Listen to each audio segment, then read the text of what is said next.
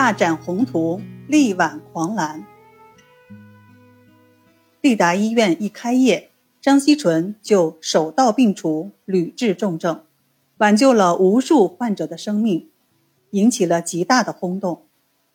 他在沈阳利达医院的表现，可以用“大展宏图，力挽狂澜”这样的词句来形容。当时，沈阳政府部门有个科长，私生活不太检点，经常流连于各种风月场所，结果染上了梅毒。他赶快住进了日本人开的医院。日本人治疗了二十多天，病却更重了，头面肿大，下体溃烂，周身壮热，沾雨不省人事。不但发烧发热，甚至开始说胡话了。这些日本医生说：“这是毒气已经散开了，不能再治疗了，没救了。”这时，科长的一位朋友。是一个警务处的科员，叫孙俊如。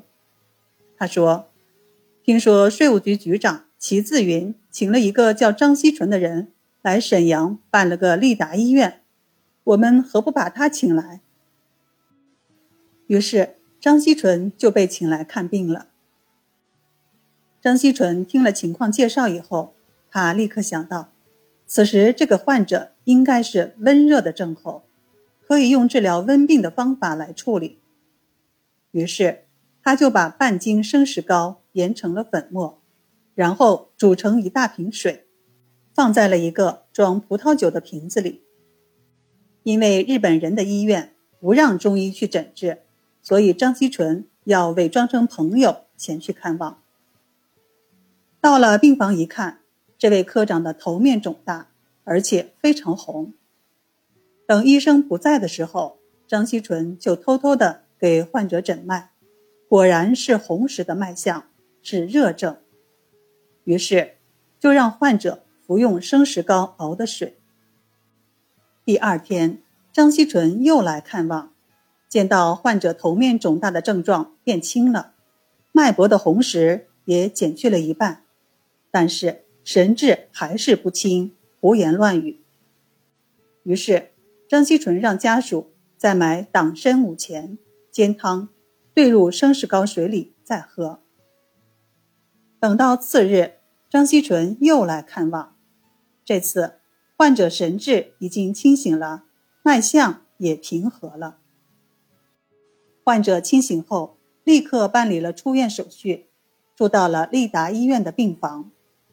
这样，张锡纯治疗就更加方便了。十几天后，这位科长的梅毒症状都消失了，他欣喜若狂。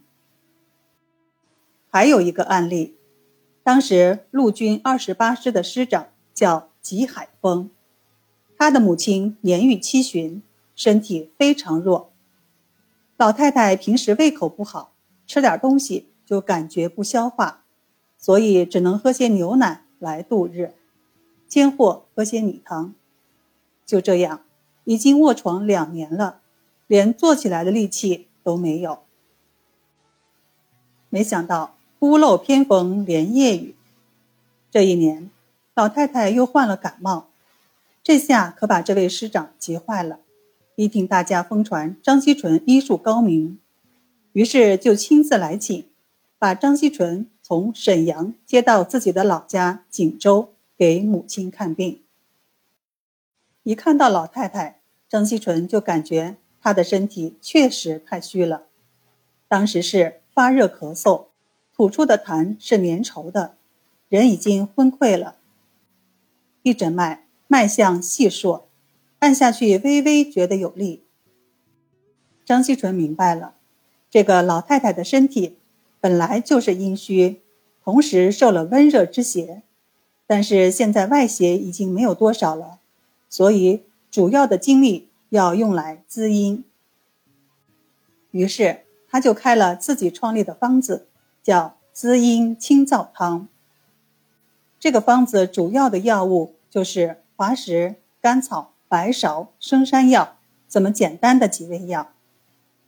就这个方子喝了一服，老太太立刻感觉精神足了，病似乎好了一半。于是就把药渣再煎了一遍，兑入一个鸡子黄，就是生的鸡蛋黄。中医认为有滋阴的作用。服完后病就好了。这个病大家觉得非常难治，张锡纯却只用了一服半的药就治好了。张锡纯在沈阳行医时，治疗了大量的病症，其中很多医案都被记载了下来。这些医案个个精彩，足以显示张锡纯的诊病功夫之深厚。很快，张锡纯就声名鹊起，他的《医学中中参西录》不断出版。当年此书出版时，那可真是盛况空前，很多医界人士。争相购买，影响遍及大江南北，很多老百姓也自己买来看。很多人使用书里的方子，治愈了自己或者身边人多年不愈的疾病。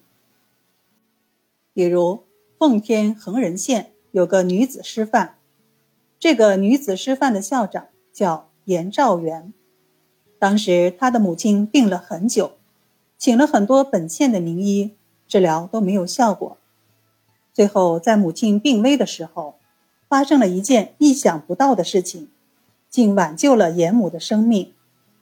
原来呢，这位老严有个学生去沈阳，回来的时候买了一本《医学中中参细录》，觉得写得很好，就送给了校长。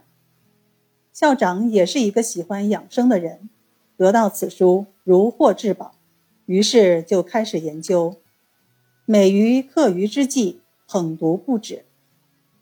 但是因为自己不是医生，所以一直没有敢给自己母亲开方子。直到这一年的正月初二，老严的母亲病情突然加重，危急万分。此时，老严再也不相信县里这些医生了，于是他放胆开出了张锡纯书里的方子。生线汤，因为他觉得母亲的症状和大气下陷是一样的。结果，严母服用了几服药以后就痊愈了。